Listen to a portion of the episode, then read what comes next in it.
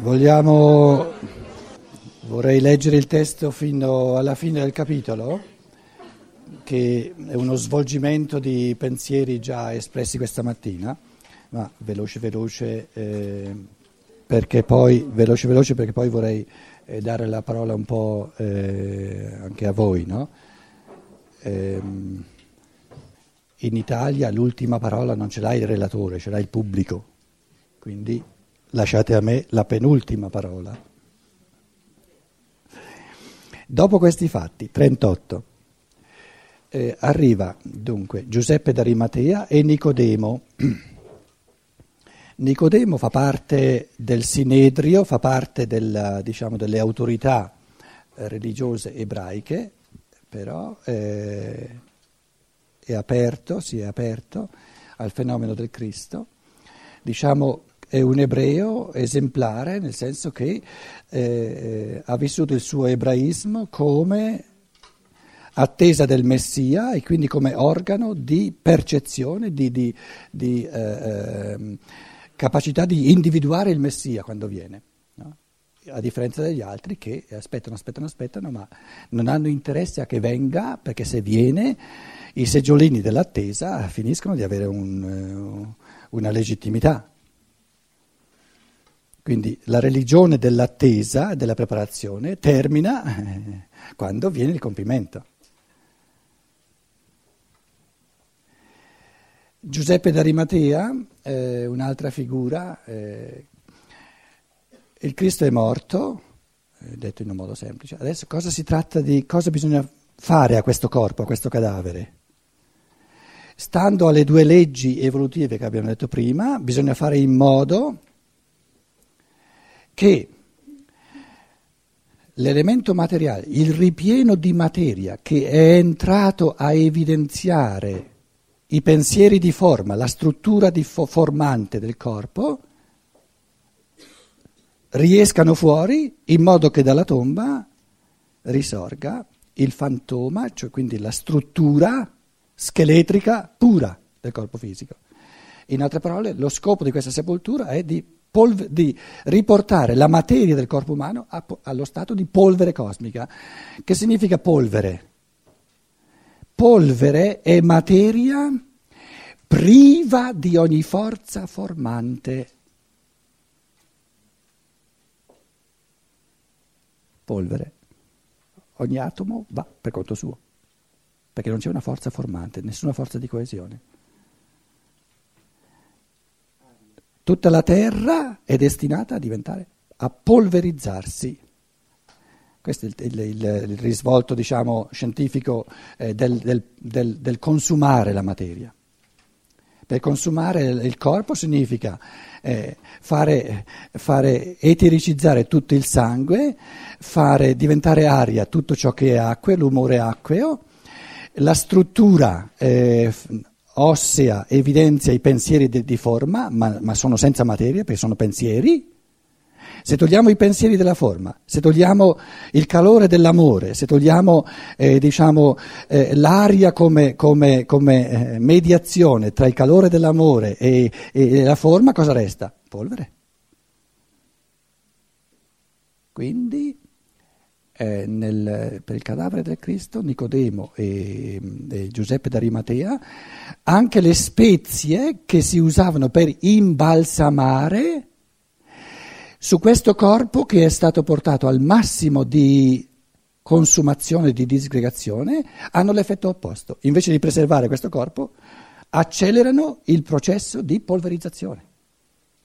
E quindi, eh, diciamo, il fuoriuscire praticamente, eh, detto in termini, eh, la soluzione del grosso quesito che un elemento della risurrezione è che la tomba era vuota, era, il corpo non è stato rubato, poi c'erano le guardie, e allora resta anche allo scienziato moderno, l'uomo scienziato moderno, la domanda, dove è nata questa materia?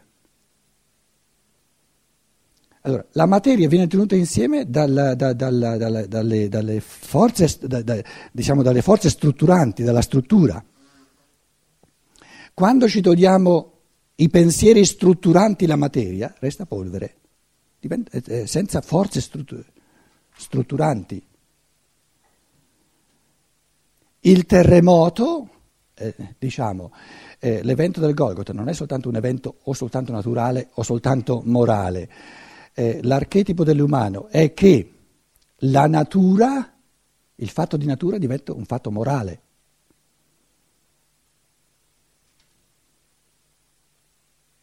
Le sorti del corpo sono le sorti dell'evoluzione dello spirito e dell'amore dell'uomo. E perché si sono scissi il fatto naturale e il fatto morale? Per permettere la libertà.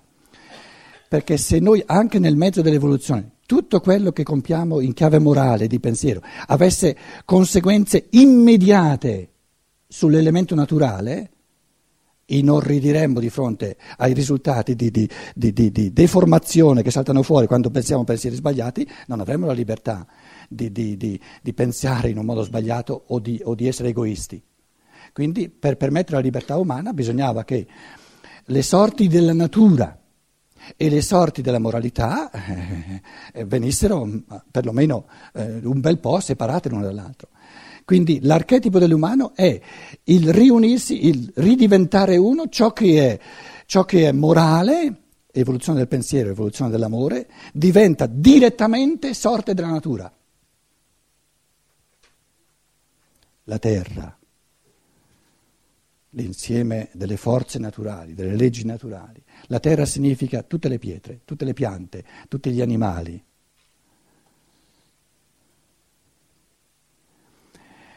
sono poste di fronte, quindi la totalità del fatto di natura, la terra, è posta di fronte all'archetipo del morale,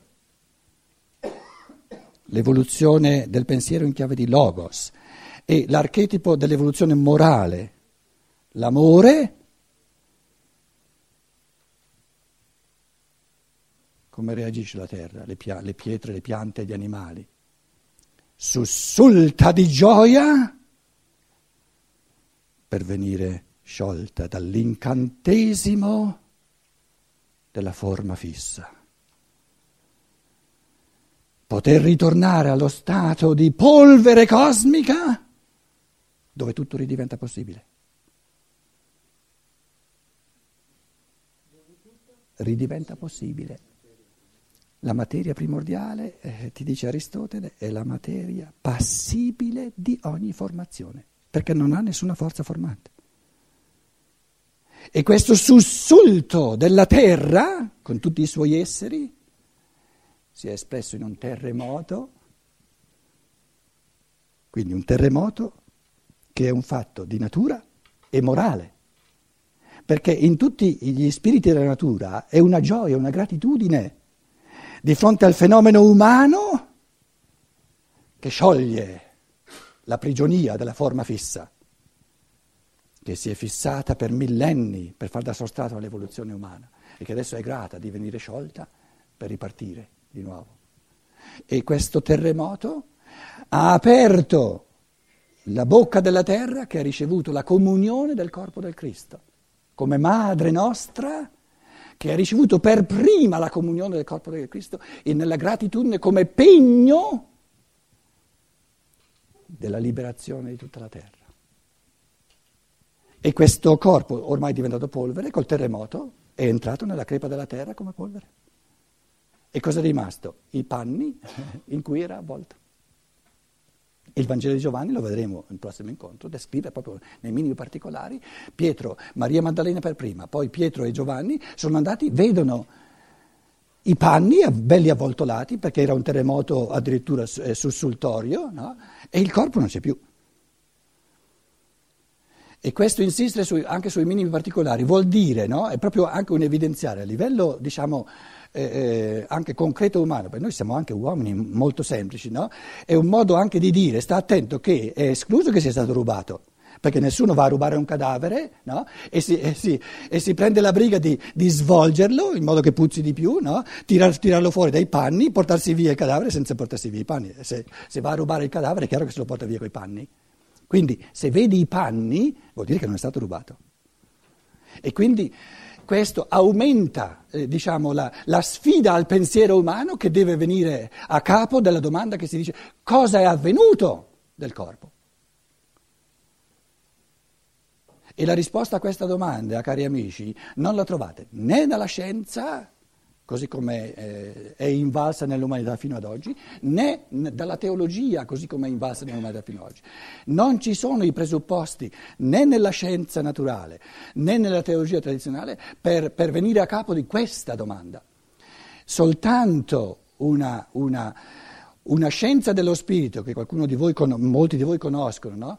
che che parte da, diciamo, da chiavi di lettura, da strumenti di pensiero nuovi, del tutto diversi, che ha la possibilità di vedere dove il fenomeno di natura e il fenomeno morale diventano uno, soltanto queste categorie di, di riaffratellamento dell'evoluzione della natura e dell'evoluzione dell'uomo ci danno le categorie per, per, per poter capire dove è andato a finire il corpo.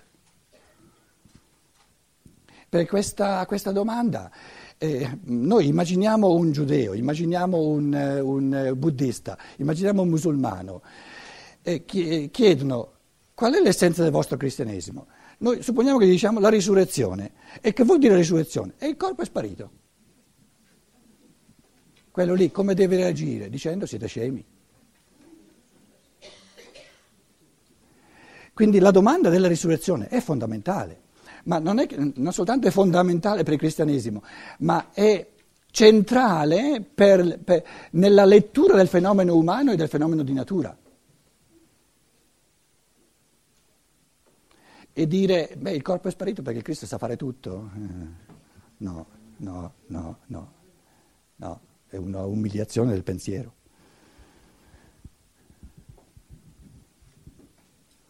Quindi questi ultimi versetti, no? il contributo di eh, Giuseppe d'Arimatea e il contributo di Nicodemo, lo dobbiamo capire eh, nel senso che a questo corpo deve avvenire l'ultimo contributo affinché diventi del tutto polverizzabile.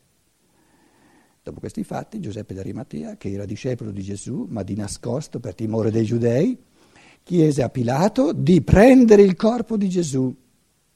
Pilato lo concesse allora egli andò e prese il corpo di Gesù. Vi andò anche Nicodemo,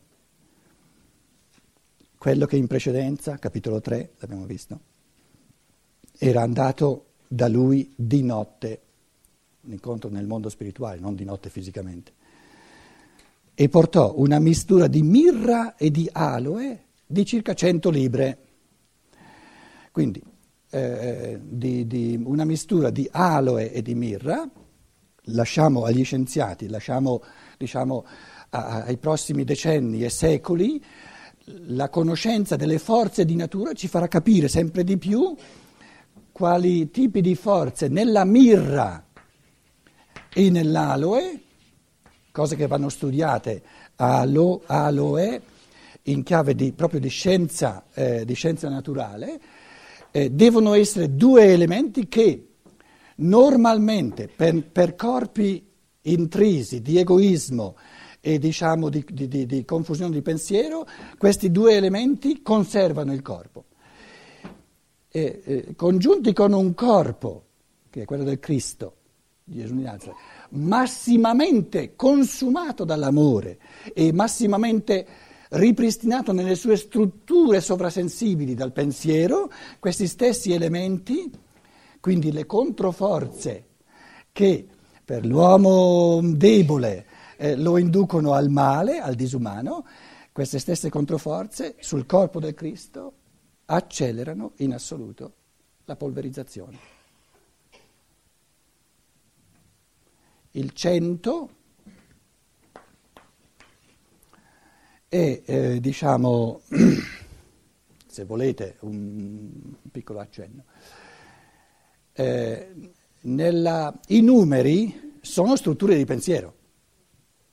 I pitagorici eh, eh, hanno, hanno, fondato tutto, la, la, la, filosofia pitagorica è fondata tutto sui numeri, perché i numeri sono pure strutture di pensiero. Uno è una struttura unitaria, due la struttura duale, tutto ciò che è duale, tre tutto ciò che è trinitario, quattro tutto ciò che è quaterno.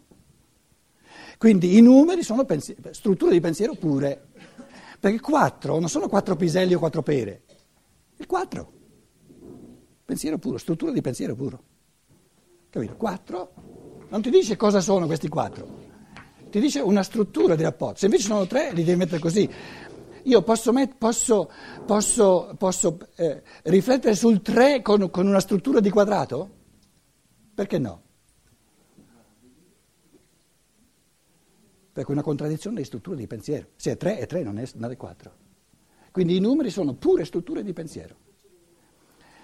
Allora, il 100, il sistema eh, eh, decimale, è la struttura di pensiero che dopo Cristo, quindi la, un, un carattere della svolta, dell'evoluzione del pensiero, è che prima di Cristo la struttura archetipa del pensiero era sessagesimale, i dodici dello zodiaco, tre, e dopo Cristo diventa decimale. Sessagesimale è la struttura del pensiero in quanto ci viene dato dal cosmo, decimale è la struttura del pensiero in quanto inventato dall'uomo. E il cento, siccome da 1 a 10 queste conferenze, proprio questo libro qui, no? eh, sono due o tre conferenze su questo che vi sto dicendo, no? noi fino a dieci contiamo le cose. Fino a dieci conto le pere, una pera, due pere, tre pere. Poi dieci, undici, undici, dodici, tredici, cosa contiamo? Contiamo i numeri. E quando arriviamo a 100, 200, 300, 300, è sparito il sostrato materiale spirito puro. Quindi la mirra e l'aloe sono strutturate secondo diciamo, la forma di pensiero del cento. Noi traduciamo 100 libri come se fosse una, una indicazione quantitativa, no? È una indicazione qualitativa del pensiero. Il pensiero cosmico diventa pensiero umano. Il modo di contare sessagesimale che tra l'altro ci sono ancora resti eh, belli grossi nel mondo anglosassone, i piedi, per esempio il piede, il miglio, eccetera, diventa, si trasforma nel modo di contare decimale. E, e al 10, no? quando arriviamo a 10 siamo sulla soglia tra eh, le cose materiali, contate materialmente, e adesso cominciano, il sostrato materiale comincia a diventare non interessante, al 100 sta attenta. Finché tu hai 10 pere, eh, le, puoi, le, hai, ma 100 pere non ne, non ne puoi più. Com'è? No, il, no, il riferimento al sostrato materiale diventa astratto perché sono troppi. Sta attenta. Invece di dire 100, di 1000. C'hai la percezione di 1000 pere? No, no, non la puoi avere. La percezione di 10, fino a 10 ce l'hai. Com'è? Perciò ti dicevo che 10 è la soglia. E allora al 100 sei sicuro? Eh, ti sto dicendo, proprio questo. Perciò qui non c'hai, non c'hai il, il, numero che il testo ti dà, non è 10. Proprio per questo motivo, perché il 10, eh, il 10 è ancora una percezione. No? Il 1000 non è più una percezione. Mille piante sono un bosco, non, sono, non sono una percezione. Io non le percepisco come mille. Quindi il, diciamo, eh, il pensiero che diventa puramente spirituale, non astratto, puramente spirituale, che pensiero è? Che ha lasciato perdere la polvere della materia.